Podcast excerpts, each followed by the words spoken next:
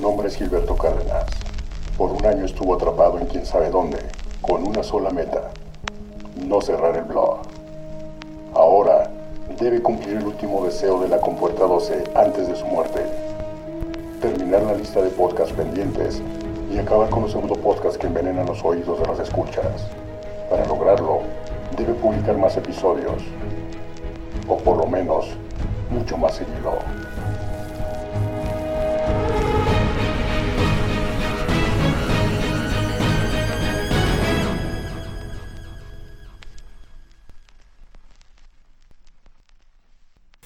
Buenas noches, miscatonitas del sector 2814. Bienvenidos sean a Miscatonic, la radio del noveno arte. Yo soy Gilberto Cárdenas y bienvenidos sean a este su espacio. a, pues a este lugar en el que ustedes me permiten compartir un ratito, platicar, eh, comentar, cotorrear, todo, todo el detalle. Eh, para los que son nuevos o van llegando, bueno, Miscatonic es el programa de radio oficial de la Compuerta 12, ahora que también se transmite en video la grabación del mismo y que han embrollado al locutor como no tienen una idea. Ya están comentando, está Carmelography que dice, cree que te vas a quedar callado todo el video como un ejercicio dadaísta. No, ¿qué pasó? Como buena película de este... eh, como Los Highway, ¿no? Eh, ay, se me olvidó el nombre de este director. Ahorita me acuerdo. Eh, así tal cual, ¿no? No, no, no, no se trataba de eso. Este, qué bueno que ya están conectando, que ya están comentando. Ya hay por ahí varias personas en línea. Repórtense, este, saluden, eh, dejen sus comentarios, saludos. Ya se conectó Genaro Aguilar Rivera, por ahí ya está también en línea. Eh, decía Carmelography, preguntabas que Leo, me he estado poniendo al corriente con mis pendientes que tenían casi tres años. Ah, ¿qué Leo? No, ¿cuál Leo? Ok, yo también he estado poniéndome al pendiente, he estado sacando, en lugar de irme a comprar más cómics nuevos, eh, porque ahorita anda la economía un poquito apretada, ya saben, regreso a clases, este, misiles coreanos, cosas así por el estilo. También estoy sacando todo lo pendiente que tenía por leer. María Alberto Escamilla también está conectando y dice, ¿qué onda Gil? Espero que no sea un programa muy movido. No, yo también espero que no nos toque la réplica el día de hoy porque no va a estar padre. Dracos, saludos, buenas noches, saludos también. Eh, ahorita vamos con los saludos que dejaron offline. Qué bueno que están aquí. Y como les preguntaba, ¿qué están leyendo? ¿Qué están haciendo? ¿Qué... Eh, ahorita, tal y como se los dije, ya ven que de repente me sale lo, este, lo Madame Bovary. Muy pocos entenderán la referencia, pero bueno, eh, ya les había yo dicho que en algún momento, eh, en- ahorita estábamos viviendo como unos nuevos noventas y los videojuegos están retomando o tomando mucho poder. Sí, así lo estoy viendo, están pasando muchas cosas en el mundo de los videojuegos y ahorita vamos a platicar. Eh, dice Carmelography, he leído algo de Valiant, algunos True Believers y otras cosas. Esperamos que pronto estés por aquí transmitiendo para platicarnos todo eso que, has estado leyendo. Le mandamos un saludo a Alberto Valdés Manzanares, que también ya le dio me gusta al video. Qué bueno que andas por aquí. Eh, es un gusto eh, contar con, su presencia. ¿Dónde nos agarró el temblor ayer? Es el tema de hoy. Este, por todos lados es la pregunta. Eh, híjole, sí nos sacudió sabroso acá en la hermana República de Naucalpan. Es raro que se sientan los temblores y ahora sí se sintieron, ¿eh? Y grueso. Eh, creo que nunca había sentido un temblor tan fuerte por este lado. Pero sí, sí nos asustó. Bueno, por lo menos a mí sí me asustó mucho. Eh, la verdad, yo creo que ya es el trauma que tenemos de del 85 que me tocó vivirlo. Ah, estuvo, estuvo severo el día de ayer el susto. Eh, reportando nos dice Alberto Valdés Manzanares. Vámonos para que no se me olvide con los saludos offline.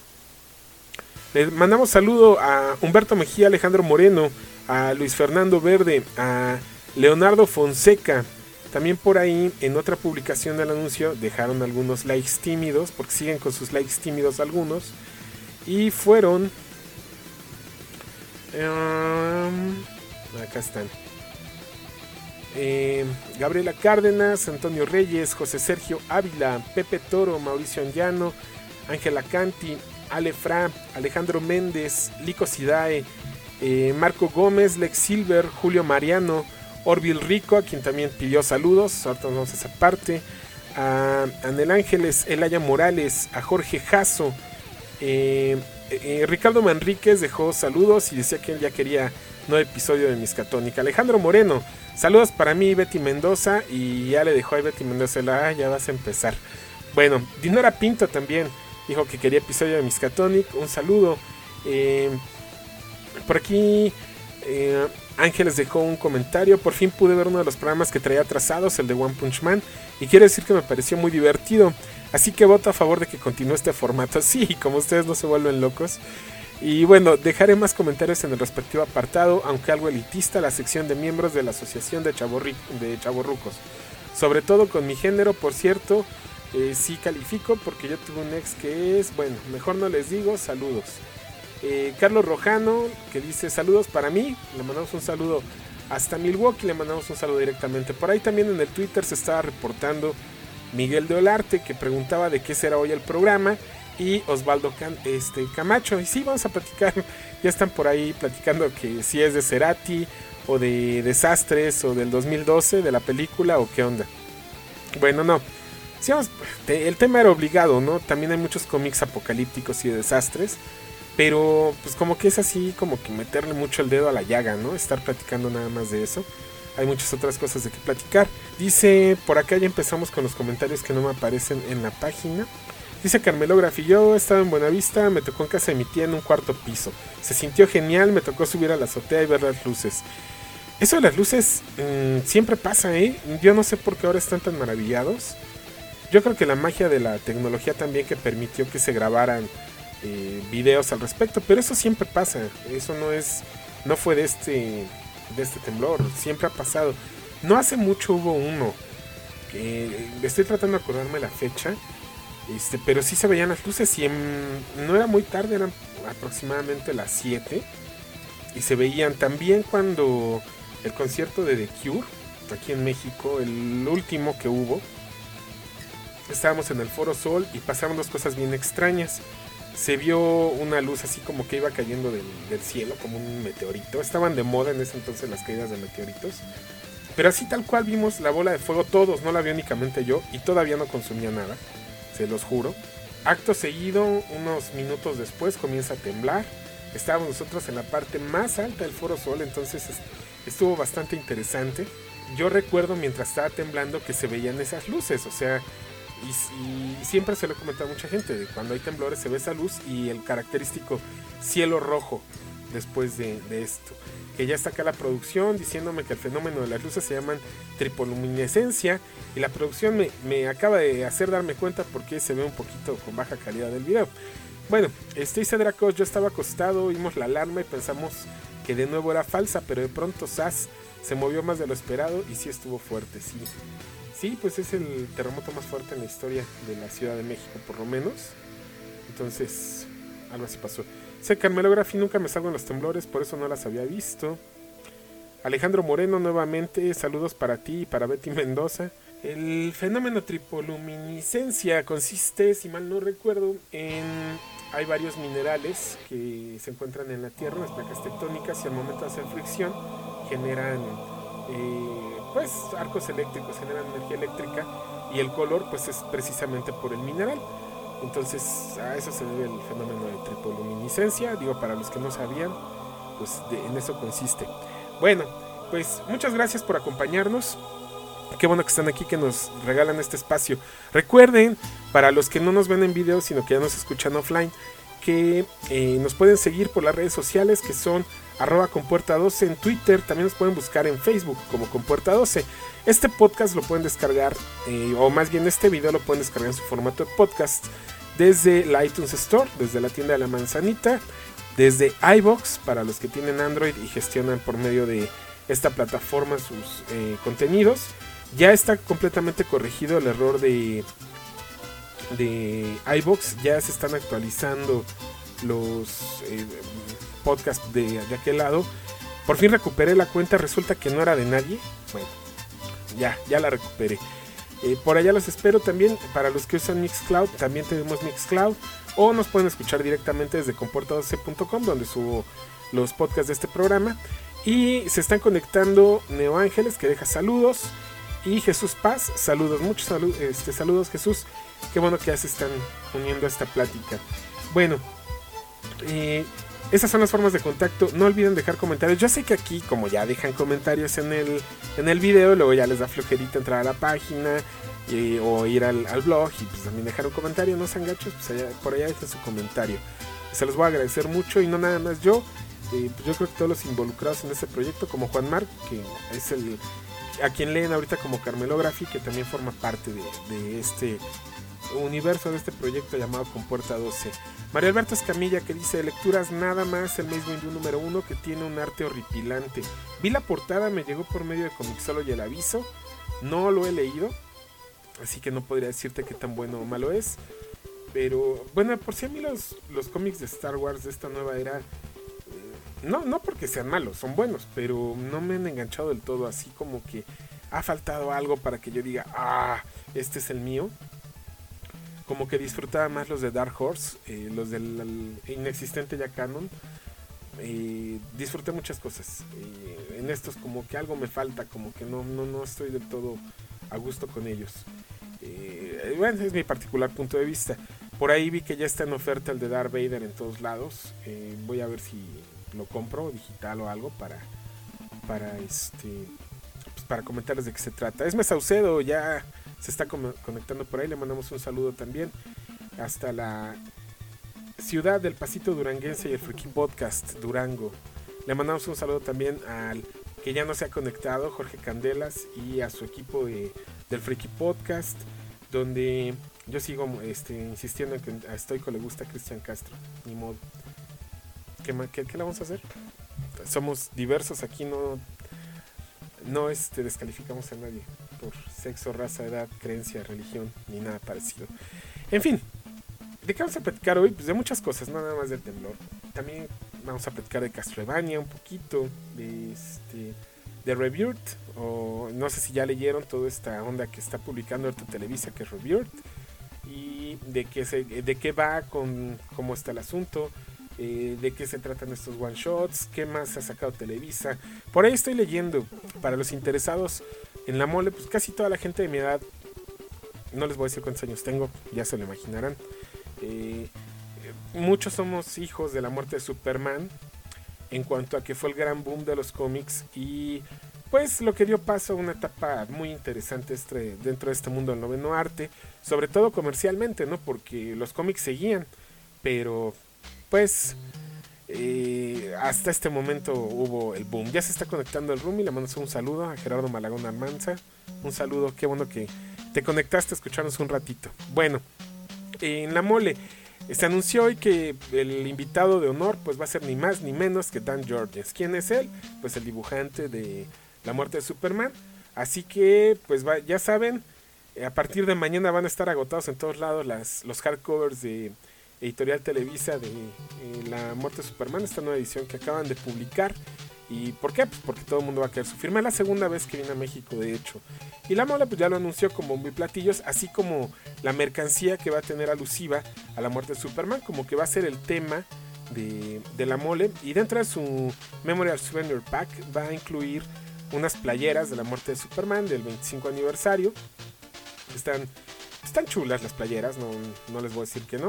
Es el artículo 7 de 7, o sea, vienen 7 artículos dentro de este Memorial Souvenir Pack. El artículo 5 y 6 son el... Ah, ah, ay, ¿cómo se llama esto? Y hace ratito sí le vi el nombre. Bueno, para pronto pues es un gafete y la correa del mismo, que tiene un nombre especial. También va a estar incluido y es alusivo a la muerte de Superman.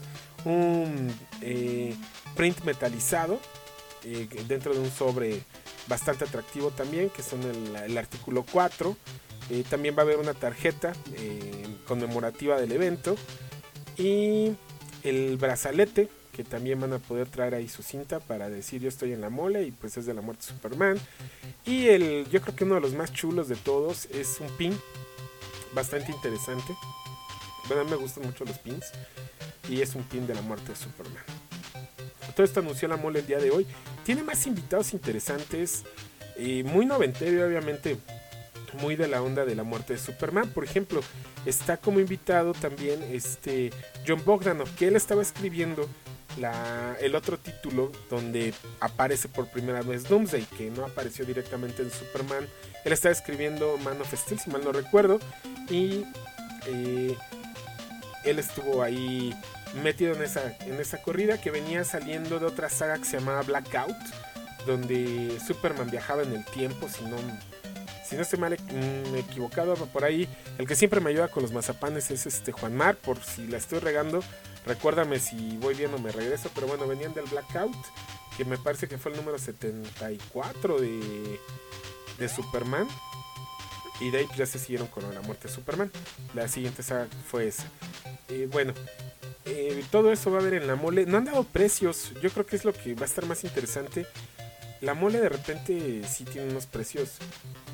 A mi parecer, a mi parecer, eh, o al parecer de mi cartera un poquito elevados. Pero pues ya es una convención de nivel wow, ¿no? Este. Me dice Juan Mar Blackout fue mucho más antes cuando pierde la memoria. Pero fue. Superman en qué número murió en el 80 y... 91. Ahorita lo busco. Ahorita lo googleo para que me saque de la duda. Pero sí estoy seguro que el 78. Del 74 al 78 todavía estuvo Blackout. Bueno, ya, dato de trivia, ya lo buscaremos con detalle. Eh, esa que comenta como comportarse no soy yo, ¿eh? este, es por ahí.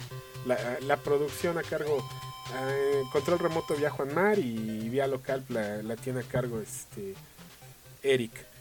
Me dice antes de Doomsday en Superman vino un número en el que con Wave Rider viajan en el tiempo. Es de la serie Blackout, ¿no? Donde viajan, si mal no recuerdo, a una etapa medio prehistórica. Y que es donde, entonces sí, estoy cruzado de cables. Si Superman muere en el 75, es por Eder 63. Superman volumen 2, número 75 muere. Busca el número de Blackout. Superman, ¿en qué saga fue? Ok.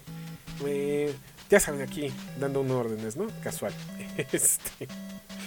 Ay, sí, ando cruzado de, de, cables con los números, ¿eh? De repente ya son muchos datos y ya no puedo almacenar tanta basura en la cabeza. Y se me van. Bueno, en fin, todo esto va a tener la mole para los fans de la muerte de Superman, pues va a estar bastante bien y ay, échenle ganas. Dice Carmelo Grafo, ese es Time and Time Again cuando viajan en el tiempo. Ahorita, ahorita vamos a ver eso. A ver, ya me lo tienen por acá. Man of Steel Blackout es el número 62. Un año después de Blackout fue lo de la muerte de Superman, pero bueno, antes en los cómics un año no pasaba nada en un año. Ahí está. En Blackout no viaja en el tiempo, lo que pasa es que acá en una isla de dinosaurios, ya. Ya salió el dato. Muchas gracias, Juan Inclusive recuerdo mucho, con mucho cariño un número de Blackout. Es el 62. Viene dentro un número de Sonic, que es una forma de cómic. Viene... Son de como 6 páginas, 6, 8 páginas. De Sonic el Porcoespín, obviamente. El de Sega.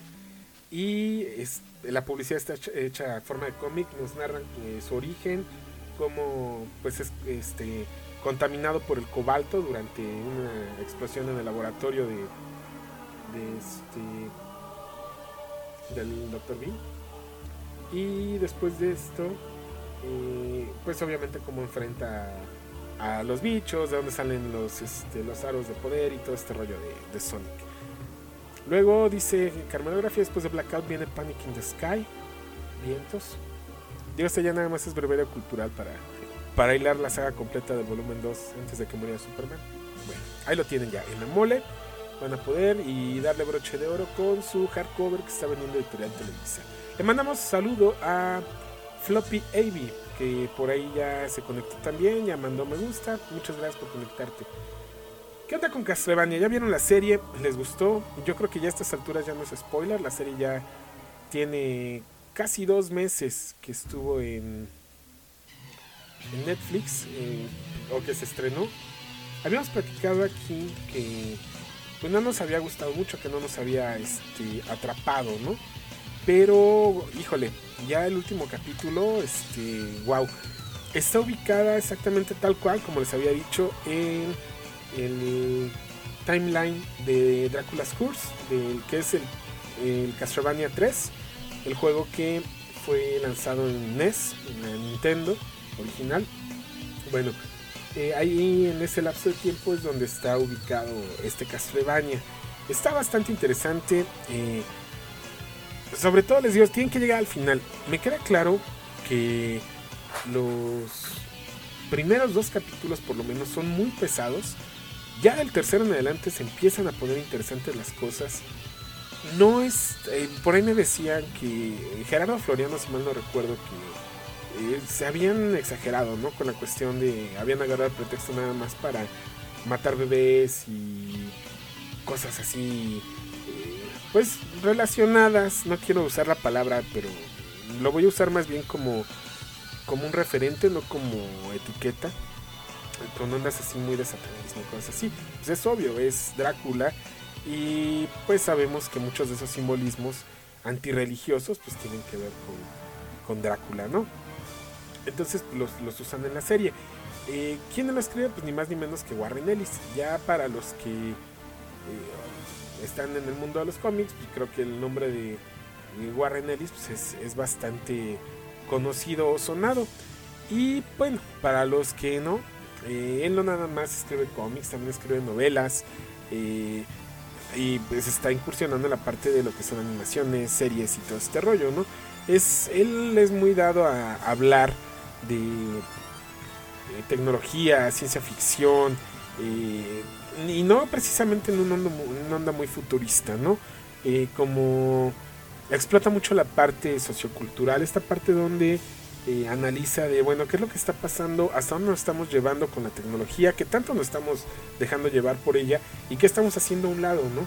Como inclusive es muy dado cuestionar estas partes en las que, ok, eh, un ejemplo, lo que pasó con el temblor, ¿no? Para, para ejemplificarlo, es una actitud muy Warren Ellis, de, ok, le doy gracias a Dios de que a mí no me pasó nada, ¿no? Pero no lamento el hecho de que mi Dios haya castigado a otras personas o que les haya permitido morir o que les haya permitido perder todo lo que tenían dentro del mismo evento. Esta es una cuestión muy, muy, muy Warren Ellis. Este, y bueno, él es ahorita quien está encargado de, la serie de Netflix. Él ha estado en Ghost Rider, en Hellstorm, en Doctor Strange, ha escrito cosas para Daredevil, para Thor, para Carnage, si mal no recuerdo también. Eh, él fue de los escritores de Civil War, de la iniciativa, X-Force, eh, Wolverine. Eh, en fin, ha escrito muchas cosas. Para Marvel, para Avatar también, si mal no recuerdo, escribió Black Summer y Freak Angels. para Vértigo, pues es el autor de Transmetropolitan, que hasta donde se es una... Yo no la he leído, pero hasta donde se es una gran serie. Hellblazer eh, también estuvo escribiendo una corrida, cortita, pero estuvo escribiendo una corrida. Eh, en, Wildstorm, él fue eh, de los creadores de Authority, ¿no? Que es una de las ah, series más galardonadas, ¿no? Y bueno, dentro de sus novelas, una de las más reconocidas es la de Ritual de Muerte. hay un currículo muy grande del creador de, de esta serie de Castlevania. Eh, me dice Carmelografía en Avatar hizo Anna Mercury. Y Jesús Paz nos comenta de Castlevania el capítulo 1 bien y el cuarto está muy bueno. El cuarto es muy bueno y cuando llegan a los últimos 20 minutos del, capítulo es todavía mejor y esos 20 minutos valen todo lo que no les pudo haber gustado de la serie anteriormente. Esos 20 minutos lo valen. Así que no pierdan la oportunidad de verla. ¿De qué va la serie más o menos? Uno de los... Eh, eh, bueno, ¿De qué se trata? Vamos por partes, así despacito. Para los que. Porque hay mucha gente que no ha jugado Castlevania. Para muchos a lo mejor es muy fácil porque si no representa un icono desde niños que jugábamos Nintendo. Era wow Castlevania. Pero para muchos otros en su vida, ¿no? Hasta ahora que llegó a su vida la serie de televisión. Y que dicen, bueno, ¿y de qué se trata el asunto? Ok. Hay una familia llamada los Belmont esta familia tiene un lazo de maldición con Drácula. Cada 100 años, el castillo de Drácula surge de las entrañas de la tierra en algún lugar y obviamente los Belmont tienen que darse la tarea de cazar a esta amenaza, extinguirlo y cada 100 años se va a repetir esto. Eh, el, lo que el primer Belmont que nosotros conocimos fue Trevor Belmont en el primer juego de Castlevania pero dentro del canon de Castlevania, eh, ya después salió algunas precuelas y realmente él ya era, eh, pues ya tenía parte con, la maldición. De hecho, si mal no recuerdo, el primer Castlevania está ubicado por ahí de 1490 y algo. Y digamos que el primer enfrentamiento que tuvo la familia Belmont con Drácula fue en los años 1000. Por ahí dicen de nuestro señor, ok, en los años 1000, de este, después de Jay-Z, en esos años es donde surge Castlevania. Me está dejando comentarios por aquí, ya se conectó Juan Carlos Castro. Saludos, eh, dice Carmelo Graphic Warren Ellis en Avatar Press, escribió Freak Angel, salió primero online y el arte de Paul Duffield es hermoso. Él hacía las portadas variantes de Anna Mercury, Atheric Mechanics, Apparat Atmospherics, Bad Signal, Bad World, Black Gas, Black Summer, Captain Swing, and the Electric Pirates of the Cindery Island, Crazy, Crazy más bien, perdón, eh, Dark Blue, Doctor Sleepless, Frankenstein Worm, Freak Angels, Gravel, Ignition City, Ignition City, perdón, No Hero, Scar, Super God y Wolfskin. Eh, bueno, eso es lo que hacía, ya para que lo tengan ahí igual el dato. Eh, dentro de la saga de Castlevania o de su línea de tiempo, acá lo tengo, según yo. Y sí, en efecto, según, según esto, 1094 es cuando surge la, primera pelea que fue entre Leon Belmont y, eh, bueno, Matías Kromkist era un aliado. Eh, y bueno, ellos dos se juntan a enfrentar a Drácula, ¿no? Es la primera pelea y de ahí surge la maldición de Drácula hacia la familia Belmont. Y esto se va repitiendo, este fenómeno cada 100 años que aparece el castillo de Drácula y pues tienen que enfrentarlo. Eh, ¿De qué están armados siempre? El, arma característica de los Belmont es un arma sagrada, es un látigo llamada la, la Vampire Killer. Y hay una familia encargada de custodiar esta arma y cuando surge el castillo de, Drácula y el conflicto entre los Belmont, siempre están obligados a entregarle al, al nuevo este, representante de la familia esta arma para que complete el legado. Es muy muy interesante toda esta parte de Castlevania. Eh, ha tenido una evolución bastante interesante también porque originalmente el Castlevania que nosotros conocimos en los juegos de video tiene una estética muy parecida a lo que en los años 80 y 90 veníamos viendo en el mundo del cómic y de la animación.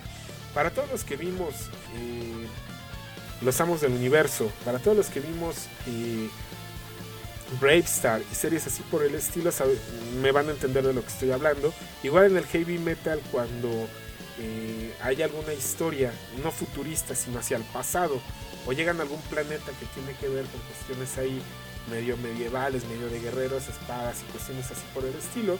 Eh, es esa es la estética que se utilizaba en Castlevania originalmente.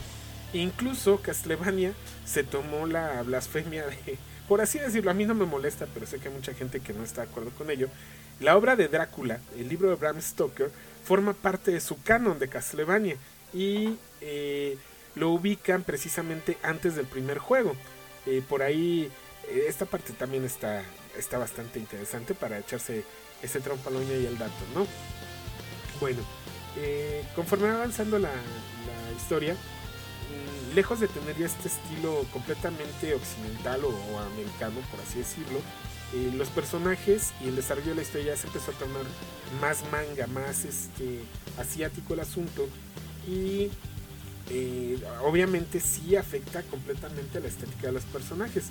Hasta que llegamos a lo que hicieron en la serie, que es muy equilibrado. Eh, no se ve ni asiática ni occidental la serie. No sé si, si, me, si me estoy explicando bien o me entienden. Eh, no se le ve esta influencia ni de un lado ni de otro. Eh, esto es lo que ha ido llevando la evolución de los personajes de Castlevania.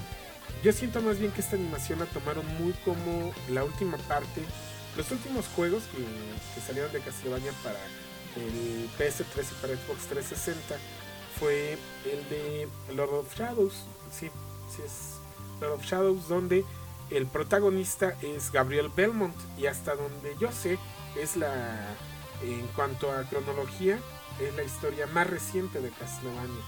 Y ah, es una serie también maravillosa.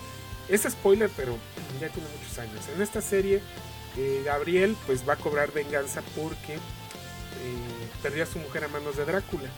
Mientras anda en su camino eh, esotérico de aventura, resulta que toda cada una de las pistas y, es algo, es una historia muy de tipo el sexto sentido que siempre estuvo presente pero nunca te diste cuenta. Y llegamos a enterarnos que al final de cuentas todo, todo ese camino oscuro, todo ese odio, todo ese resentimiento lo llevó a convertirse en Drácula. Eh, Gabriel Belmont es Drácula en esta serie. Y él mismo fue quien mató a su esposa. Entonces está... Oh, es bien intensa.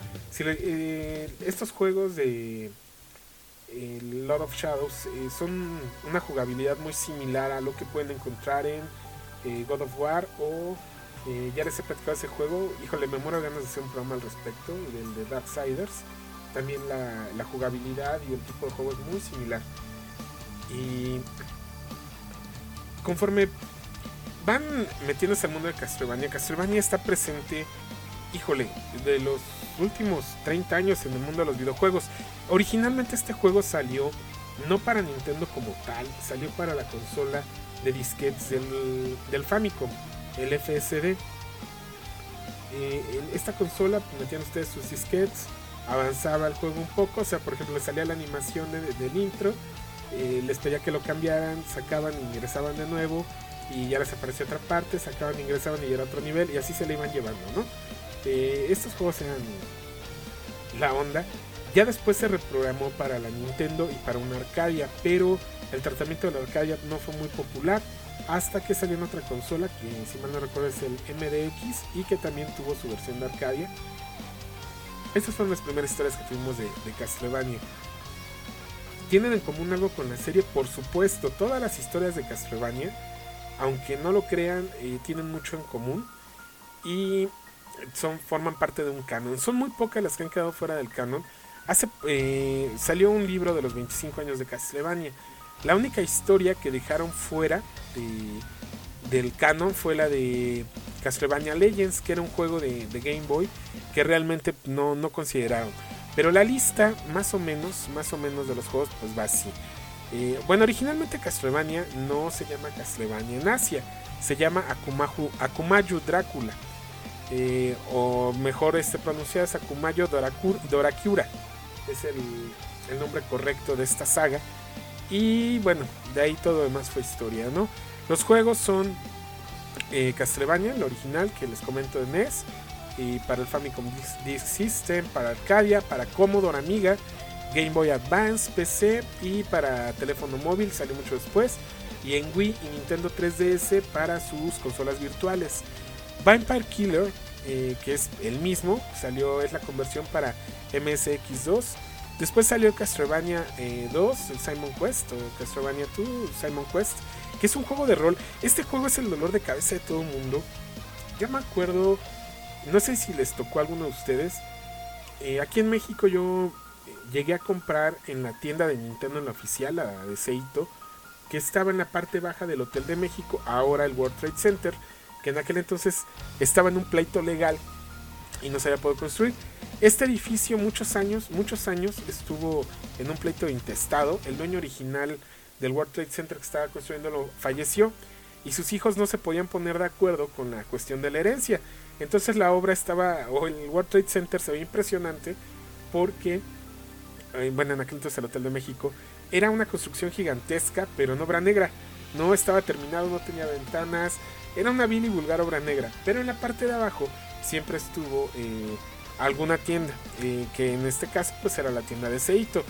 Bueno, iba porque ahí te regalaban una gaceta cada semana o cada quincena con trucos de Nintendo.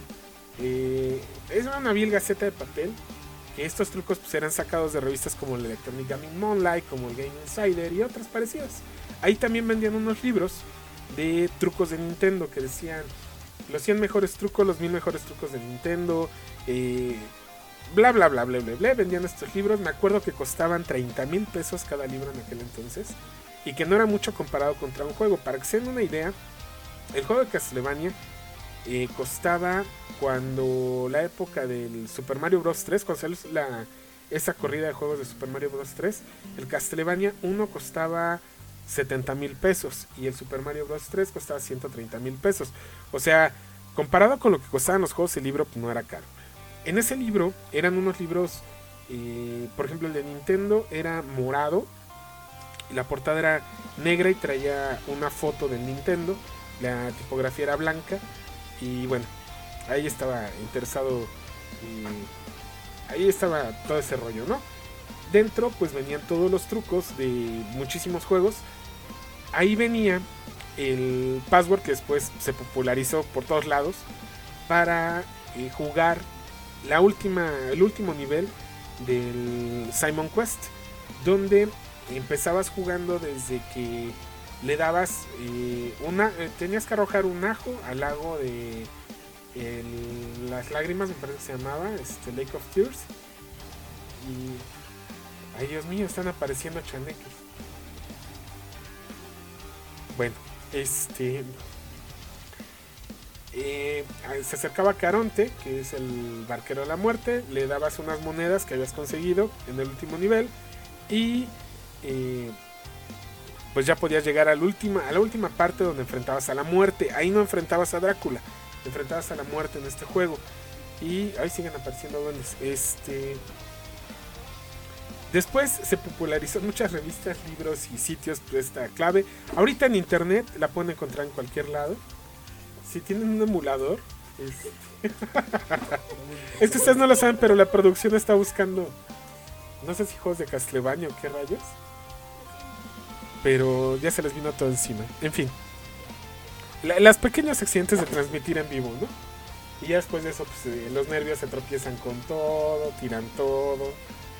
Ahorita falta el azotón de puertas saliendo, ya saben, típico, casual. En fin. Este.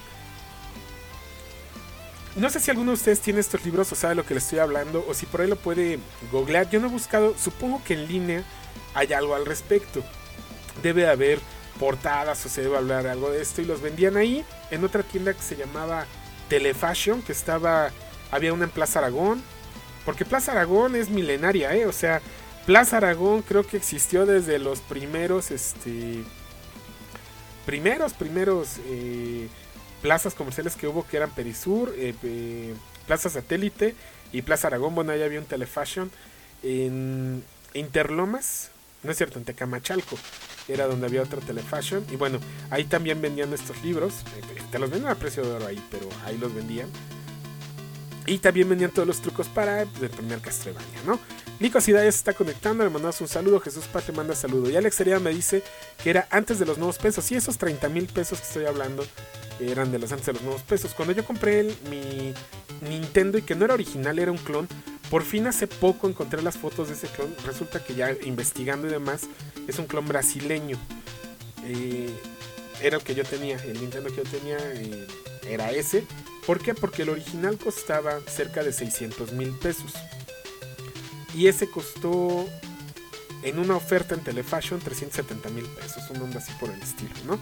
Por eso yo tenía ese clon, porque no me habían podido comprar el otro. En fin, eh, ya me clavé mucho en el Simon Quest. Es un juego que a mucha gente no le gustó por eso, porque era un juego de rol. Y los juegos de rol en 8 bits son extremadamente difíciles, complicados. Caminas como hobbit horas y horas y horas y horas en un mapa.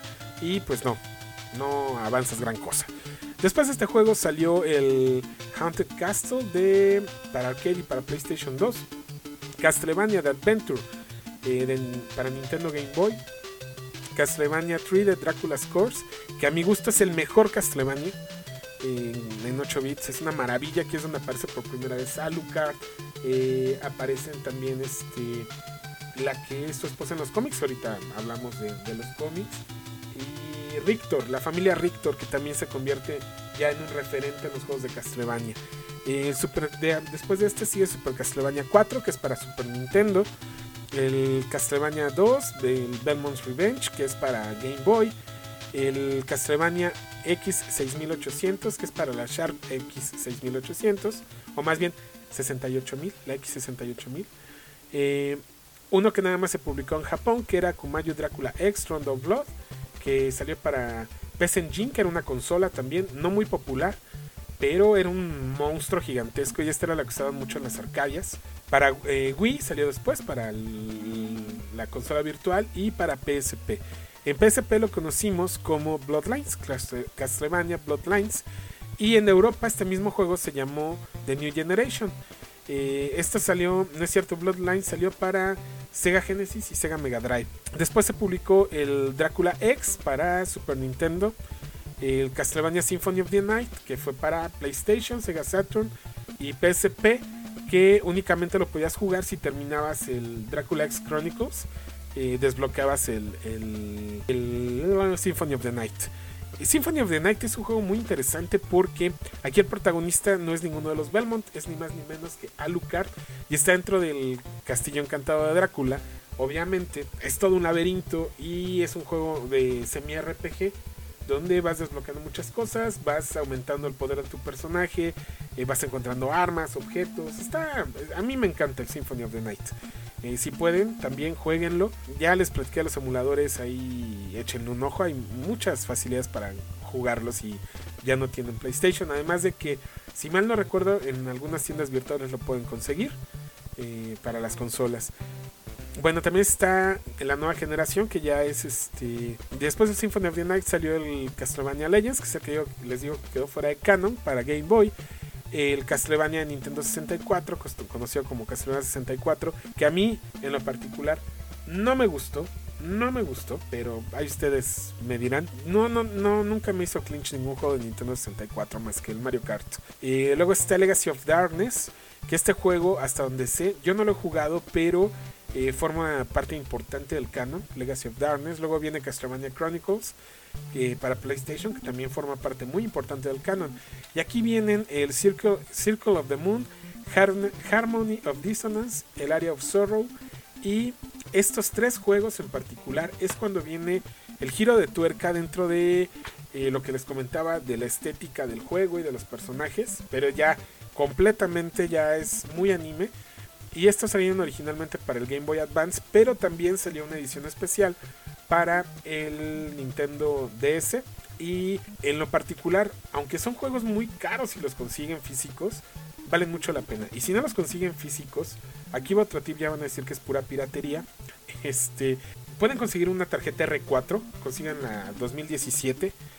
Eh, estas tarjetas R4 por medio de una tarjeta SD la ingresan en, la tarjetita y lo meten en su Nintendo 3DS. Aún con el New Nintendo 3DS, eh, jala a la perfección. Los rooms los van a encontrar en, Nemo Paradise. La R4, la original, la original, ha de andar sobre los 200 pesos, 250 pesos. Lo pueden conseguir ahí en Mercado Libre. Eh, hay ciertas características para la R4 para que ustedes lo vean y sea original, ¿no? Pero chequenlo. Eh, si tienen alguna duda y manden un mensaje, ya yo les digo, no, mira, pues estas son las formas de identificar un original de una pirata, ¿no? Me dice Juan Carlos Castro, ¿sabes si para el emulador del PC, del PSP, funciona bien el Castlevania? Sí, sí funciona, pero tienes que buscar la room. Hay dos rooms en Emu Paradise, si mal no recuerdo. La americana y hay otra que dice europea. La europea no jala, no jala por alguna cuestión del destino, pero la otra sí jala. Jala tanto el, el ex como el. Ahorita te digo. Ah, rápido reviso. Sí, el Drácula X. Eh, jala bien. Y jala bien el. Sí, es el Drácula X. Sin, sin bronca lo puedes jugar. Ahora, no se vayan con la finta. En el emulador no pueden cargar otro emulador. O sea, en un emulador de PSP, que es porque me está preguntando Juan Carlos Castro, no pueden cargar un emulador de PlayStation 1, por decir algo, como era en el PSP originalmente.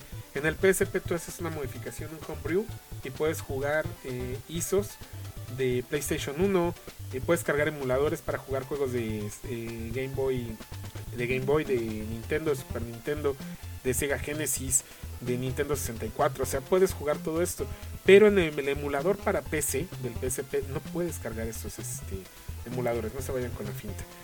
Eh, dice Jesús Paz, para mí el mejor es el Circle of the Moon de Game, Boy Advance. Los tres, es, eh, digamos que es una trilogía, tiene mucho que ver uno con el otro, el Circle of the Moon, el Area of Sorrow y el, el Harmony of Dissonance. Los tres tienen mucho que ver. Entonces si pueden jugarlos, jueguenlos. Vale mucho la pena. Están medio dificilones, sobre todo el modo de juego. El modo de juego es completamente como el de eh, Symphony of the Night. Entonces ahí cuesta un poquito de trabajo y obviamente si no le dan al acertijo nunca van a poder abrir el siguiente nivel y mucha gente se desespera en ese lapso. Pero sí, como dice Jesús Paz, el Circle of the Moon es, es wow. Yo no había jugado el de Dracula X. Y ahora que estaba echando a andar el emulador, lo jugué y me quedé wow. O sea, para la edad que tiene el juego, todavía tiene unos gráficos maravillosos. Y ha envejecido muy dignamente. También hay a, comentar otra cosa. Le mando un saludo a Pepe Toro que está conectando. Buenas noches. Este, y muchos de los personajes lofcarianos, sobre todo los profundos, los van a ver aquí en Castlevania. Eh, aunque Castlevania usa mucho el cliché del monstruo tradicional, como por ejemplo el monstruo de la Laguna Verde, le llamamos aquí en México. Bueno, es un profundo finalmente, lo van a ver aquí. Al hombre lobo, a los este, murciélagos hombres, a todo este tipo de cosas, que no está basado en Man de Batman. Esto lo van a ver en Castlevania, pero eh, sí tiende mucho a esta literatura de, horror, a retomar ciertas cosas, ¿no? Eh, hay algunos, por ejemplo, en Symphony of the Night, peleas un... es uno de los mejores enemigos de la historia, inclusive está calificado dentro del mundo de los videojuegos como uno de los mejores enemigos del mundo de los videojuegos. Es como una masa, como un cerebro, pero está formado de cuerpos humanos. Y conforme tú lo vas golpeando, pues se van deshaciendo, obviamente. Y está bastante repugnante. Pero es uno de los. ¡Wow! O sea, el diseño de ese personaje está increíble. Es. Mm, necesitan jugarlo y pelear contra él para que se den una idea de lo que estoy hablando. Bueno, eh, ya para darle fin a lo de los juegos, porque ya me clavé muchísimo. Este, para las arcades salió en Japón de Medal. Eh, para Nintendo 10 salió ya propio del juego el Order of Ecclesia el Castlevania Judgment para Wii. No lo he jugado ese, no tengo ni idea de qué se trate. Todos los demás, sí, los he jugado al menos una vez, pero este no lo he jugado para nada. Ni The Adventure Rebirth para Wii también, no lo he jugado y es este. Este está digital completamente. Harmony of Despair tampoco lo he jugado y resulta que es para eh, PS3 y para Xbox 360, lo voy a buscar. Encore of the Night es otro para iPhone y Lord of Shadows, que les platicaba en un principio, que es el de PlayStation 3, Xbox, Xbox 360 y también lo pueden jugar en Windows. Y si es cierto, si mal no recuerdo, también para Steam está el, Lord of Shadows, eh, el Mirrors of Fate y Lord of Shadows 2. Eh, obviamente también hay otro para 3DS, que también es este, el Mirrors of Fate. Ahí sí pueden chequenlo. Y son juegos que valen mucho, mucho la pena. Y siempre y cuando les gusten. ¿Por qué? Porque es el típico beat'em up, eh, por así llamarlo, en 2D que mucha gente ya no le gusta. O sea, a la nueva generación les aburren esos juegos. Son muy como para nuestra generación. Entonces, ahí chequenlo. ¿Les desespera? ¿Por qué? Porque está muy difícil. Espérenme, estamos, estamos escuchando un testimonio millennial en este momento. ¿Qué pasa? Les desesperan, son difíciles pueden con ellos, pero les esperan. O sea, no es como Halo que te quedas toda la noche jugando y te lo acabas. ¿No? Me lo imaginé. O sea, debilidades, ¿no? A eso te refieres, el weakness de cada enemigo. Bueno, eso ya son pequeñeces. Ustedes luego se cuestionan muchas cosas que, no entiendo por qué, pero bueno. Es que me está, me está explicando por si no alcanzaron a escuchar esta parte, ¿no? Son juegos difíciles, pueden con ellos, pero los desesperan porque mueres mil veces antes de poder avanzar un nivel. Mm, entonces, no entiendo cómo les puede gustar Bloodborne o este. Hay otro juego que es igual a Bloodborne. Ya el nos sacará de la duda, pero bueno, que tiene mucha influencia de, de esto, de mueres mil veces antes de poder avanzar un, nivel. Pues así eran los juegos de 8 bits, finalmente. ¿Y qué creen? Yo no estaba enterado. Ya, eh, Dark Souls, cierto. Y Lico es súper fan de, de Dark Souls. Eh, yo no me, yo no me había enterado hasta hace unos días en Steam eh, que salió el doble, Double, Dragon 4. Está hecho con la misma estética de los primeros Double Dragon.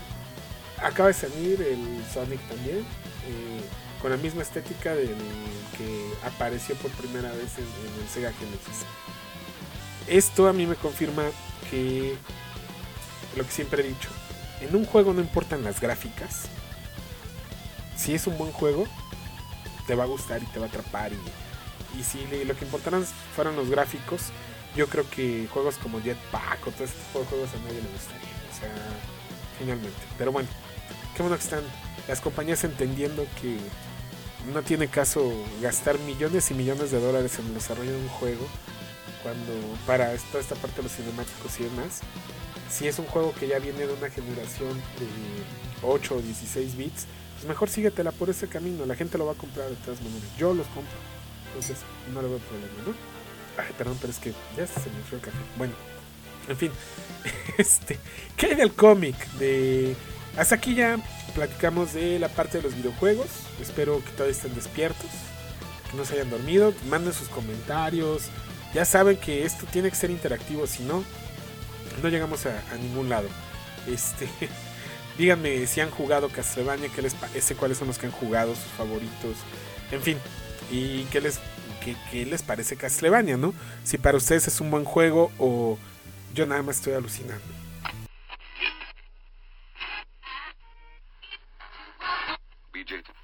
No le muevas.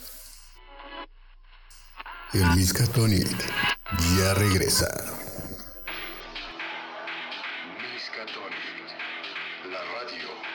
Del noveno arte. Del noveno arte. Con Gilberto Cárdenas. Con Gilberto Cárdenas. El podcast de la Compuerta 12. Compuerta 12.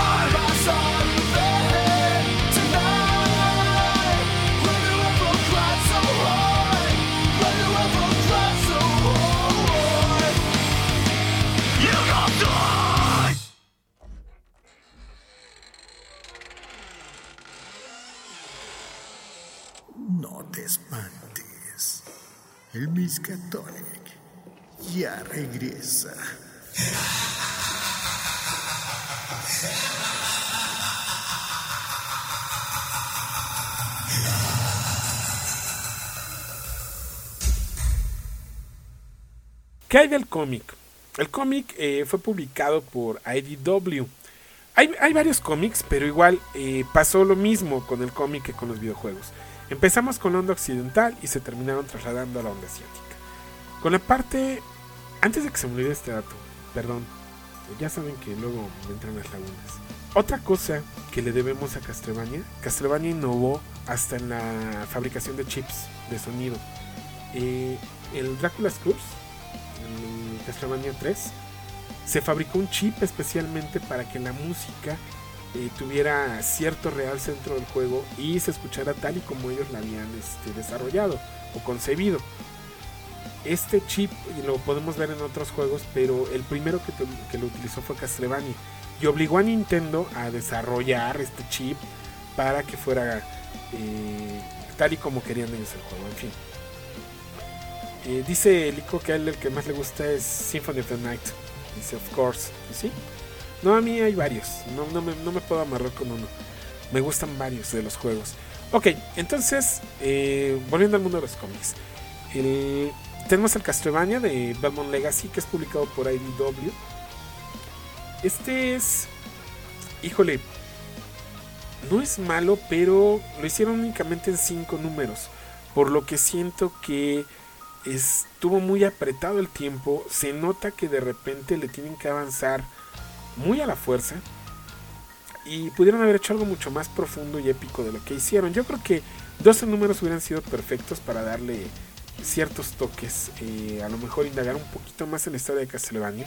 Pero estuvo muy forzado. Eh, este cómic está basado en el juego de Game Boy de Castlevania Adventures. O, eh, bueno, sí, está basado en el protagonista es el mismo que el de los juegos de Game Boy, que es Christopher Belmont. Eh, en esta historia, Christopher está atormentado por pesadillas previo a su boda. se casa y en el momento en que él se casa, ese mismo día que un grupo de fanáticos de Drácula lo vuelven a la vida por medio del ritual de resurrección que manejan ahí. Incluso algunos de ellos son sacrificados para pues, su sangre que pueda ser utilizada por Drácula para regresar al mundo de los vivos, ¿no? Obviamente Drácula lo primero que hace pues, es buscar a los Belmont porque está buscando venganza. Recuerden que según la leyenda, aquí estamos hablando de que está basado ya en 1576.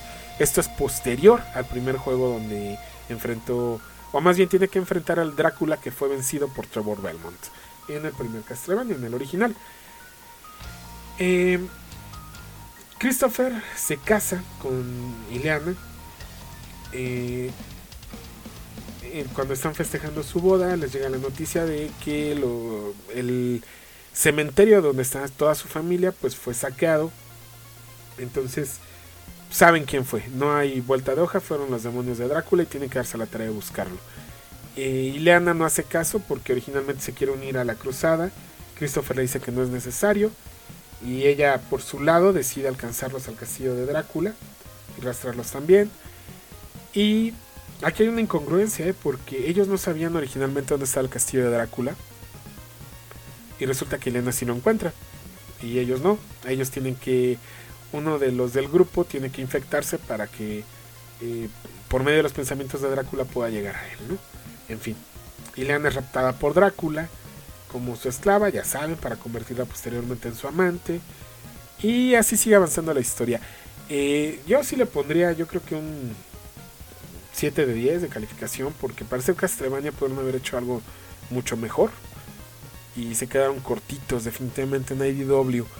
IDW es santo resurrector de franquicias y con Castlevania no lo logró, no lo logró. Nos quedó de ver mucho definitivamente. Hay otro cómic llamado The Curse of Darkness. Este únicamente este, fue publicado cuando empezó la moda del PS2 de porque el PS2 fue el que inició con las preventas de juegos tenías que comprarlo para que te regalaran esto, estos juegos. Y pues finalmente ya, digo estos cómics.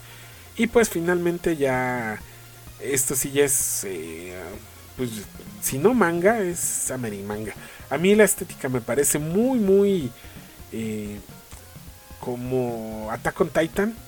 Así me parece la estética de estos cómics.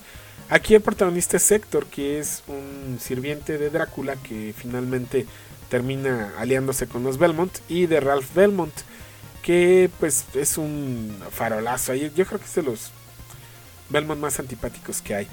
Hay un libro de arte llamado Nocturne in Moonlight, carísimo, si lo llegan a encontrar. Está Lament of Innocence. Y de ahí en fuera los otros no son oficiales. Los otros mangas basados en, eh, en Castlevania. Castlevania sí nos queda ver en el mundo de los cómics. Afortunadamente, en el mundo del noveno arte, digo, de los videojuegos, híjole, tiene cosas maravillosas que vale la pena jugar. No, no pierdan la oportunidad. Si pueden jugar alguno, si ustedes tienen estas consolas o por medio de los emuladores, como les he platicado en la página, es una buena opción el tener un emulador. Si no quieres gastar en una consola nada más por un juego, pues se vale que te bajes el emulador, lo juegues y punto, ¿no? no pasa nada. Además ya se abandona el software, ya son eh, juegos que ya, aunque quisieras conseguirlos, ya es meramente para coleccionistas, no, no para un jugador casual. Y si ustedes son jugadores y tienen los juegos y son fans, platíquenos por ahí, manden foto, mira, esta es mi colección de Castlevania. Yo no tengo... Cuando salió este cómic de IDW, de Legacy of Belmont, eh, salieron figuras de tipo McFarlane Toys. No recuerdo el estudio, creo que fue NECA que la sacó. Salió eh, Trevor Belmont, salió un Sucubo, salió Drácula, salió Alucard y no me acuerdo cuál fue la otra que salió. Yo no las tengo, son geniales, pero en, el, en aquel entonces, como buena figura NECA no son baratas. Eh, es de la misma colección de donde salió los de Dantes Inferno y de donde han salido las figuras de God of War. Están preciosas las figuras, pero no, no hubo con qué, ¿no? Y también por ahí en una Comic Con un exclusivo, un Trevor Belmont de eh, tipo 8 bits, como estas otras figuras, permítanme. Como, esta como estas otras figuritas. Así salió alguna de Trevor Belmont. Pero cuesta una fortuna si la llegan a encontrar en eBay o inclusive en Mercado Libre, creo que hay dos locos que la están vendiendo y quieren como 4 mil pesos por ellas. Y porque aparte, pues es como de este tamaño, o sea, son como de 5 o 6 centímetros y 4 mil pesos es, una locura. pero bueno, eh, no, no tengo mucha mercancía lucida, pero si ustedes sí tienen, pues por ahí presúmanla, platiquen. A lo mejor es de sus coleccionables favoritos, ¿no? Ya yo, yo había de cierta manera no, no tocaba mucho en el problema el tema del coleccionismo, pero resulta que mucha de la gente que nos escucha son coleccionistas. Entonces, pues ahí platícanos. Lico por ahí, que es este eh, hardcore colección, bueno, más bien coleccionista hardcore de consolas y de juegos. Supongo que tiene varios juegos de, de la saga en, físico y en original. Yo tengo nada más los de PC3, los de el Nintendo 3DS, del DS Lite, entonces, pues no, y digitales sí. Esos sí los he comprado este, cada que, he podido. ¿A poco que, Dino? Platícame. Gerardo Beltrán, le mandamos un saludo. Qué bueno que andas por acá. Pero dime, ¿a poco que? Completen la pregunta, por si no, como llega con delay, yo me quedo. ¿De qué le estaba hablando? Ya, ya no supe, ¿no? Si ustedes estuvieran en una fiesta, en una reunión de alcohólicos anónimos y alguien estornudara, ¿Dirían salud? Ok. Ahí les queda esa pregunta, contéstenos ahí en, los comentarios del programa. Bueno, esto es más o menos Castlevania. Yo sé que me estoy quedando muy cortito. Ya espero poder hacerles un especial acá tipo el de Mega Man. Y estoy trabajando en algunas cuestiones para completar el formato. Por ahí les publiqué un meme de... Ay Dios. Del precioso. De Gollum pues, está ahí todo confundido. Así me pasó con el programa el anterior, por eso no lo he publicado en audio. Estamos ahí, Alex Sería ya me va a echar la mano a completar algunas cuestiones del audio y demás, porque sí se quedó bien corto y deberíamos bien sabroso. Dice Gerardo Beltrán, la mayoría son coleccionistas, jajaja. Dino, tú recordarás cuando la Redux y todo este rollo, cuando empezó Miskatonic, mucha de la gente que escuchaba el programa era gente, o el perfil del Miscatonita en aquel entonces, que era evolucionando, y es algo con lo que yo me he quedado muy corto.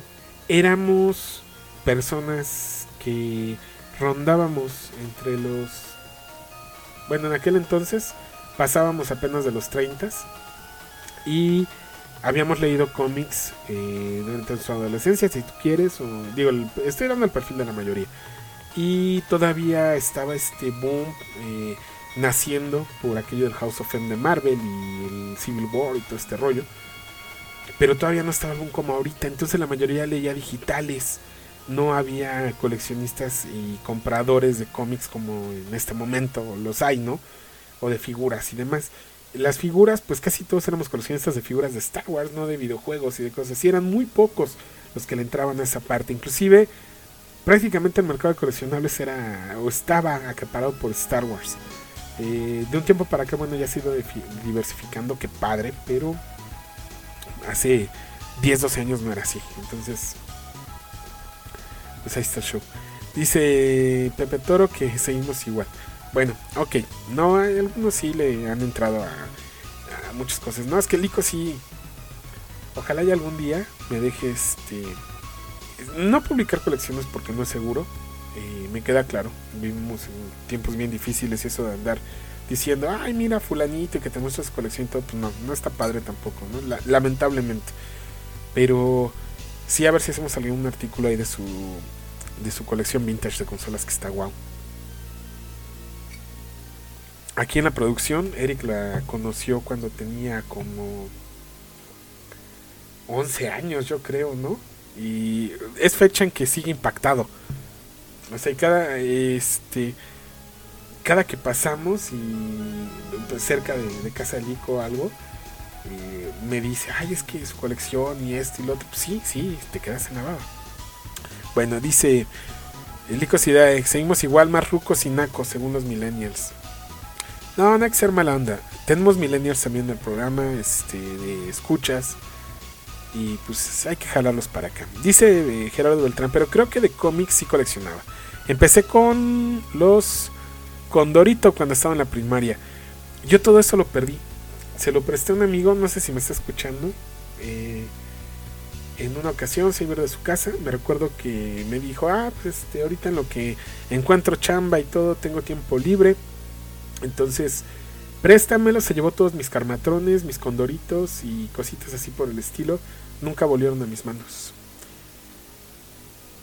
En fin, ni modo, no me duele la de carmatrón, es la que más me duele. Los condoritos, como sea, eh, tienden a republicar muchos chistes, pero el carmatrón sí me dolió en el alma, ¿no?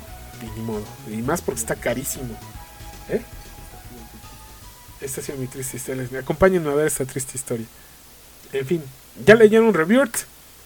Ya fueron a comprar todos sus exclusivos a Sanborns.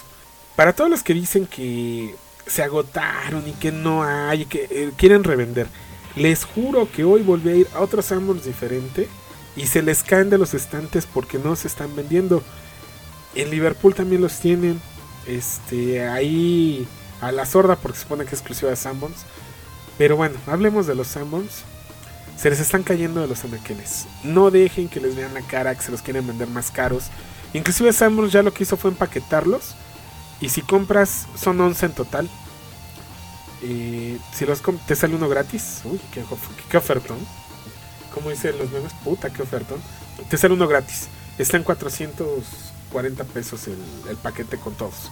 Así ya los. Y casi todos los están ya ahí empaquetando, ¿eh? Porque no se están vendiendo. Entonces no los compren más caros, como siempre decimos, no se, no se presten a la, reventa. Eh, no vale la pena y los van a conseguir. Dice aprendizaje complementario que hay en la... No, no ubico quién es él, pero bueno, ya me dirá su identidad después. Que a él habrían dolido más los condoritos. Es que no eran muchos condoritos, sin embargo eran más de 200 cómics de Carmatron. O sea, Dice Licosidad que son 10 Selection no salió. Ok, entonces costaba 400 pesos cerrados. Te regalan uno si compras el paquete completo de eh. Entonces, yo hoy ya compré los que no había comprado. Nada más para el morbo este, y para leerlos. El de Flash Y el de Justice League, que tampoco le había comprado.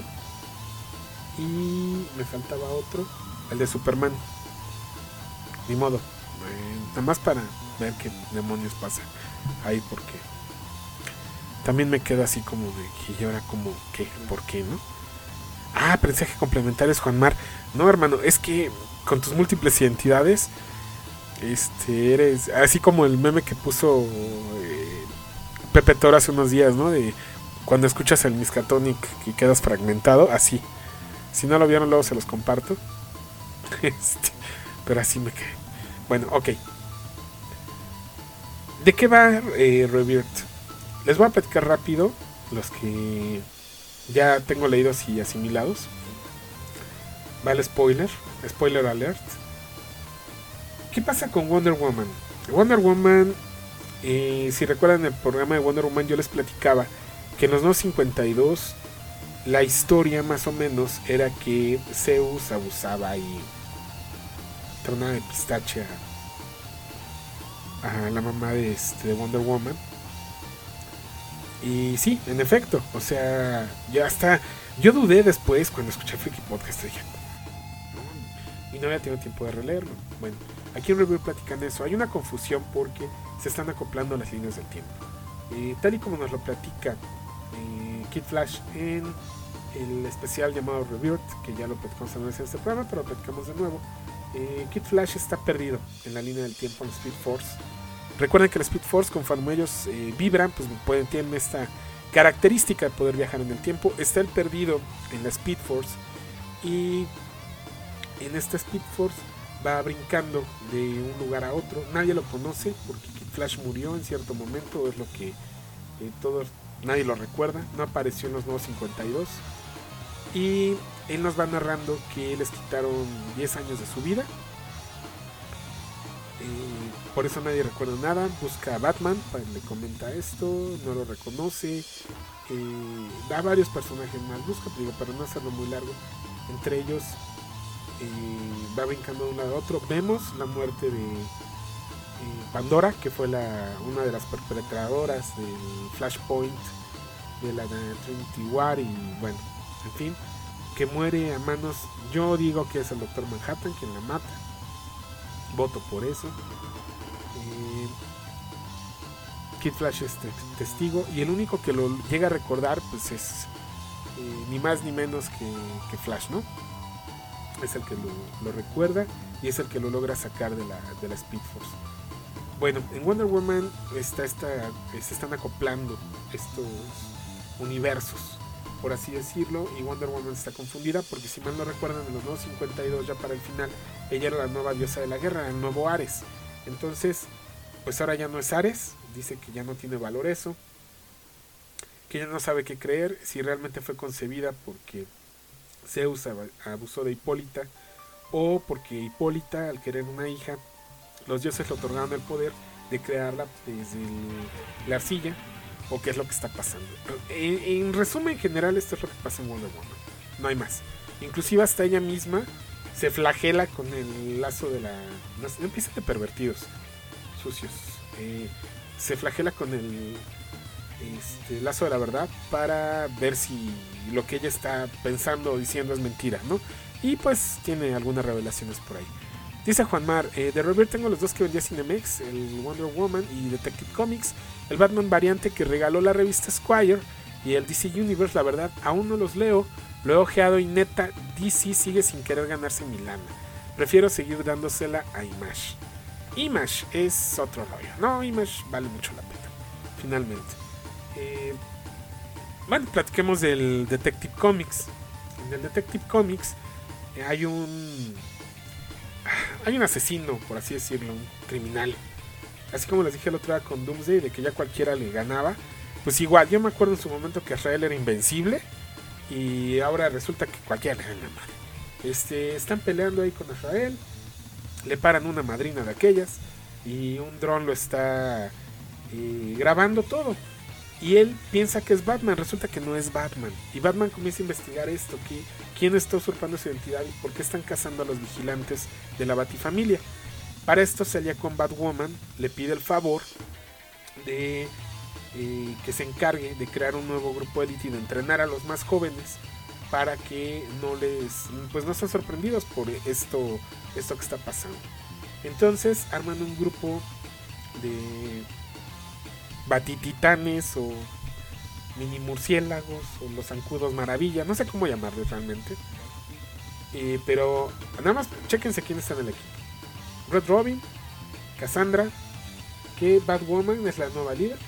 Red Robin estoy en lo, en lo Correcto, spoiler, le dije Chessmaster. Ah, Cassandra Cain, que tuvo un peso importante en, tanto en el Batman Eternal como en Batman y Robin Eternal, que no se nos ha olvidado, eh, Alberto Dornen, la debes, güey, antes de andar presumiendo ahí que mucho cómic en Sanborns y todo, ya publica lo que falta, ¿no? Digo, para que ya... Pon la exclusiva en Sanborns si quieres, me vale gorro. Pero públicale deja de andarte con payasadas. En fin, este. Aquí viene el que no me checó. Ahora resulta que Clayface forma parte de este equipo. Y ahora es de los nuevos líderes de. Digamos que de la Batifamilia. Y pues Cassandra se va a encargar de entrenarlos, ¿no? Y posteriormente vemos que hay un ejército de Batmans. Eh, o Batmans, por así decirlo. Eh, de Elite. Que son los que están cazando a estos chavos, ¿no? Básicamente este es el Detective Comics. Eh, me late que este Rebirth va a ser algo así o ha sido muy similar a lo que vimos en Batman Eternal. Porque aparte es el mismo autor, eh, Tinion Cuarto. Es el, el autor de, este Detective Comics. Entonces pues, yo creo que va a ser una continuación de las series de Eternal, definitivamente. ¿Qué más hay? Los demás, yo creo que se los Ahí viene el árbol, perdón. Yo creo que se lo resumo, se lo reseño para que no se escuche peor. Se lo reseño en la página para que este pues estén ahí las reseñas de como lo hicimos con los 52, pues así lo vamos a hacer ahora con el de. Y va a valer la pena. Híjole, yo no he leído de Buron, mm, quien ya la haya leído, que por cierto que nombre tan feo le pusieron en España, pero bueno. Eh, chequenlo, chequenlo y ya veremos. Si alguien ya leyó de Buron, platíquenme por qué no lo he leído. Dice Juan Mar, chale, me acabas de recordar que la primera aparición de Spoiler junto con otros de Batman se los prestó un amigo que en paz descansa y nunca los volvió a ver. Supongo que estás hablando de Julián. Eh, si te sirve de consuelo, no eres el único al que le quedó de ver cómics. Yo también le presté unos cómics y pues obviamente no van a volver a mis manos. Este, mi único consuelo que me queda es que yo no, le alcancé a devolver unos juegos de Wii que me había prestado. Son unas por otras. Moraleja, si tiene un amigo que tiene una salud este, delicado, quebrantable, no le presten cómics. O ya regáleselos, háganse a la idea que... Bueno, me van a jalar las patas en la noche, Julián, pero se vale. Él siempre nos hacía reír con cosas así, entonces, pues bueno. En fin, este. Te digo, yo también perdí mis cómics ahí, no te preocupes. En fin. Bueno. Eh, por ahí también ya anunciaron que a partir de esta semana eh, vamos a ver los eh, cómics de Watchmen publicados en grapas. O sea, es la cuarta vez que se publica Watchmen en México. Va, pero ahora va a ser en formato de grapas, ¿no? Digo, yo creo que va a valer la pena pues, por las portadas, pero seguirles el juego, siguen republicando muchas cosas. Y se están yendo hacia lo seguro, no están arriesgando. Ni modo. Otra cosa que me causó mucha curiosidad, pero mucha curiosidad. ¿Por qué no entran a TVG? Eh, TVGI, que es The Van Group Image, que es este, la de Televisa, o Smash. Curiosamente, Dice, contamos con todas estas marcas, ya representan también a Nintendo. Bueno, eh, no está DC. No sé si fue error del diseñador que no viene el logo de DC o se le patinó a alguien, pero no, no viene este. No viene. Entonces, no sé si ya se les fue las manos o, o de veras. Mira, conociéndolos, estamos nosotros especulando mucho pero estoy casi seguro que al diseñador se le dio meter el de DC. Así se las gastan. Eh, a lo mejor a otro becario se le fue el avión. O de plano sí, ya andan bailando ¿eh? con la esencia de DC. Habrá que ver qué, qué pasa ahí. En fin. Chequenlo. Es este chisme ahí calientito de hace un ratito. Todos estamos preguntando, bueno, ¿por qué no viene algo de DC? ¿Qué pasó, no? Curiosamente, si viene Vértigo y si viene Marvel. Entonces, no sé qué está pasando por ahí. Dice Juan Mar, duda, ¿qué saga la más reeditada en México? Según yo la saga de Fénix Oscura, pero no estoy seguro. A este momento, yo creo... Pues sí, está en- según yo está entre la Fénix Oscura y ya al día de hoy, Civil War. Civil War ya cuántos formatos lleva? Lleva el original. Las portadas variantes de Civil War. Segunda reedición. El Monster Edition. El este. pasta blanda. Luego ya van tres. Cuarta vez. El hardcover. Eh, se agotó el hardcover, sacaron la portada variante de Wolverine del hardcover. La de Humberto Ramos. Quinta. Y lo habían publicado ya en sus bibliotecas Marvel en el libro vaquero. 6. Muerte en la familia, no, Pepe Toro. Muerte en la familia se ha publicado dos veces nada más. La portada, tres. La portada negra, la plateada y la dorada. Son las únicas tres veces que se ha publicado Muerte en la familia. Y las tres fue a cargo de Editorial B, hasta donde yo sé. Si estoy en un error, corríjanme, pero hasta donde yo me acuerdo nada más esas. En, cuando se vendía Batman en el formato más pequeño, que se publicaba igual que Punisher, era un cómic pequeñito, nunca se publicó Muerte en la familia ni nada parecido. Era nada más en el otro formato, la portada negra, la plata y la dorada. Nada más. Entonces, según yo, Civil War. Ahora, la saga de Phoenix, sí, por ahí va. Como seis veces. The Dark Knight Returns se publicó. A ver, según yo, lo publicó Vir originalmente. Después vino la de aniversario que venía con la muerte de, Batman. Segunda vez.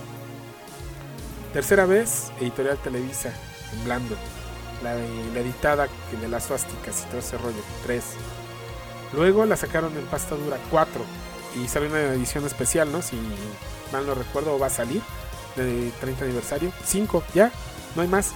Este, entonces, entre las tres ya se andan dando tiempo. No, bueno, es que ya con Televisa casi todas. Estaba viendo ahorita en Samuels que ya republicaron Avengers contra X-Men. Y ya va por la tercera. O sea, en un espacio de tiempo muy cortito. Dice Juanmar, Muerte en la Familia fue la de dos tomos. Con portadas de.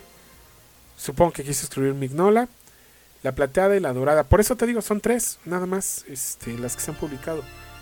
Yo la única que tengo es la dorada. La plateada, si mal no recuerdo, mi amigo, el que me perdió los carmatrones, la tiene. Este. Y la negra. La negra, la negra que les aparece en el WhatsApp cuando se fijan en los mensajes. Bueno, este. No. Sí, yo digo que es Civil War y la saga de Phoenix. Y por ahí van. O es que ya todas, este, también, a ver, otra que hayan republicado mucho así de rápido. Eh, de Spidey, la. Ay. Spidey también ha tenido muchas republicaciones en ciertas cosas. Aunque si mal no recuerdo, Beat nunca le dio mucha importancia a Spidey, así como a Batman o a otros. Me faltaron de la de Dark, que salió sin censura en blanda. Y lesión con máscara. No, entonces sí, 7 es la más este la que más se ha republicado The Dark Knight Returns. Ahí está ya. A ver Olman Logan fue en grapas una en la corrida normal de Wolverine. El primer pastadura el anaranjado dos. No y el tercer pastadura bueno salió en pastadura y pasta blanda pero se publicó igual cuatro veces no Dice Juan Mario, regalé la plateada años después conseguí las de Mignola, la que es negra. La plateada cuesta una fortuna y la durada anda sobre los 700 pesos. Pero yo, yo he visto en subastas en eBay gente que ha vendido la portada plateada hasta en 250, 300 dólares. Para que se den una, una idea, ¿no? Incluso por ahí, pues total vez no me quieren que no me quieran. Que sea en serio y que tengan razón de ser. Este cinco veces ha aplicado Fénix Oscura. Ahí está ya el dato, ¿ya ven? Cinco veces ha aplicado Fénix Oscura. Eh, ciertos editores de cierta editorial en México Eso sí no les voy a decir quiénes, ya se los dejo de tarea. Que trabajaron en Editorial Vid y no Escamite. Eh, estuvieron clonando portadas plateadas para venderlas en las convenciones. Hay nada más para que se echen ese trompo a la uña. Y abusados con lo que compren porque si lo ven muy nuevecito, estoy casi seguro que fue esas republicaciones. Y la dorada también sé quién la vende y quién la republica cada que es necesario para cada convención. Aclaro, la mía no la compré ahí. Este, yo fui de los pocos que sí alcanzaron a llegar el día del saqueo de los empleados a Editorial Vid. Yo llegué a recoger porque había comprado en preventa mi muerte de Batman y venía incluida esa. Alcancé a recogerla, fui de los pocos sortudos porque mucha gente no dio el dinero y lo perdió porque nunca lo, obtuvieron. Entonces, de ahí la conseguí. Este, en fin, ya estuvo bueno de chismes. Ya es más de medianoche. Yo sé que ustedes tienen una vida social muy activa y que si no llegan antes de la una de la mañana al antro, se lo cierran y ya no les dan de beber y se me hace muy mala onda. Entonces, es momento de que los peques nos vayamos a la cama porque después de las 12 la carroza se convierte en calabaza y cosas así por el estilo. Entonces, es de mala suerte este, estar haciendo cosas después de medianoche. Les agradezco mucho su compañía. Qué bueno que estuvieron aquí con nosotros. Juanmar, muchas gracias por estarme ahí ayudando con mis lagunas mentales. Lico, muchas gracias también por estar aquí. A todos los demás que nos acompañan y que nos dan sus comentarios y a los que no, porque hay varios conectados que no nos han dado sus comentarios, yo les agradezco mucho, de verdad. Eh, el haber estado aquí, el escucharnos, el tomarse tiempo de descargarnos todavía, porque hay quien, todavía hay quien nos ven en video, se botan la punta de descargarnos y escucharnos. De verdad, se los agradezco mucho, porque es una tortura gruesísima que hagan eso. Y dice Pepe Toro, así ah, ya voy, este, sí, así como dijiste. Gerardo Baltán dice, jajaja, vida social. Oh, bueno, pues yo me imagino. Yo luego veo en el Face que la fiesta no sé dónde, que el antro no sé qué. Con los cuates y le la foto a la chela y en el Instagram también. Digo, pues a lo mejor tiene vida social. Pienso yo, no sé. Yo mi vida social es mi café. Winter Falls, sí. Dice Lico, uno más te acaba el vaso y cortas transmisión. No, todavía tiene café. Se los juro. Se los juro que todavía este. tiene café. No, a mí lo que se me acaba luego es este ya la plática, porque como va de aquí para allá, ya ustedes ya la van complementando y se pone padre. Pero como yo tengo aquí que moderar y dar el, tema, este. No, que esta semana he tenido. Bueno, las últimas semanas he tenido las cabezas, quién sabe por dónde. Y no he hecho muchas cosas así. Y Exofrikis estaba más clavado chamba y sacar chamba que, que en andar leyendo o jugando, ¿no? Entonces no, no he tenido chance. Dice Juan Mar que igual y mañana se avienta a transmitir. Ah, bueno, nos avisas, pero tempra porque luego me reclaman de que es que no me dicen con tiempo. Bueno, ok, para que avisemos que vas a andar por acá. Y con todo gusto aquí te estaremos acompañando en la transmisión. De este, ¿Cómo quedamos que se llamaba?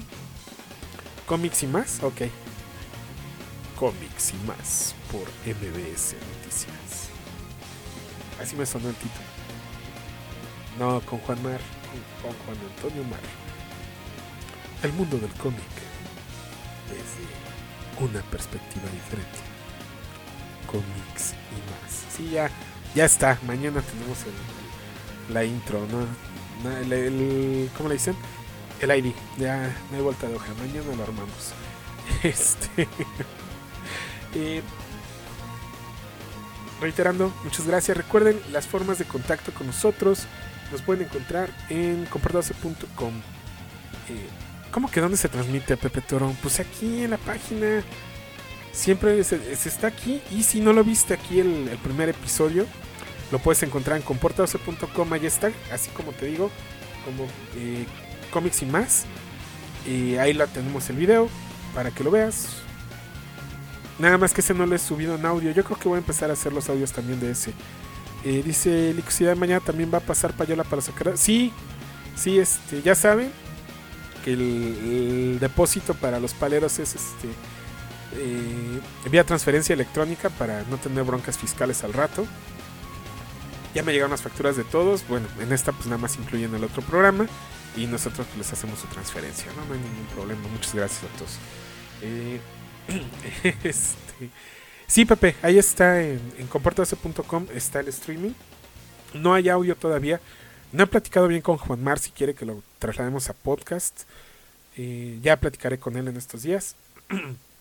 y si quiere que lo trajéramos a podcast, bueno, pues ya hago la conversión al audio y eh, lo subimos igual a la, a la página, ¿no? Para que quede como el podcast. Eh, y ahí está el, streaming para que veas el video que grabó Juan Mar. Estuvo bastante interesante por esto, platicando, nos enseñamos su colección y varias cosillas así por el estilo. Nuestro Twitter es arroba comporta12 y el Facebook es, así nos buscan en Facebook diagonal comporta12, por ahí nos van a encontrar. Eh, no olviden dejar sus comentarios, eh, decirnos qué les gusta, qué no les gusta, qué les gustaría escuchar en este programa. Eh, si les está gustando también que estemos abarcando ya más cosas como mundo de videojuegos, novelas y etc, etc. Porque con eso de que el mundo de los cómics anda medio flojón, últimamente no tengo ganas de leer este ahorita nadita de Marvel y DC va por el mismo camino como que no tengo ganas de darles mi dinero. Y yo creo que ya vamos a empezar a, a, leer cosas interesantes como Sandman y otras cosas así, completar la lectura para poderlo platicar. Muchísimas gracias por acompañarnos. Gracias, gracias de verdad. Yo soy Gilberto Cárdenas y ustedes, mis catonitas, estuvieron hoy en Miscatonic, la radio del noveno arte y eh, en cuanto se regularice la situación personal, pues ya regularizaremos las, las transmisiones. Esperemos ya nada más la confirmación de Juan Mar para si va a andar mañana por aquí transmitiendo. Pues les voy a agradecer mucho su apoyo y compañía y recuerden que este programa lo van a encontrar en formato de podcast en comportadose.com. Muchísimas gracias. Hasta la próxima. Un abrazo a todos. Nos vemos.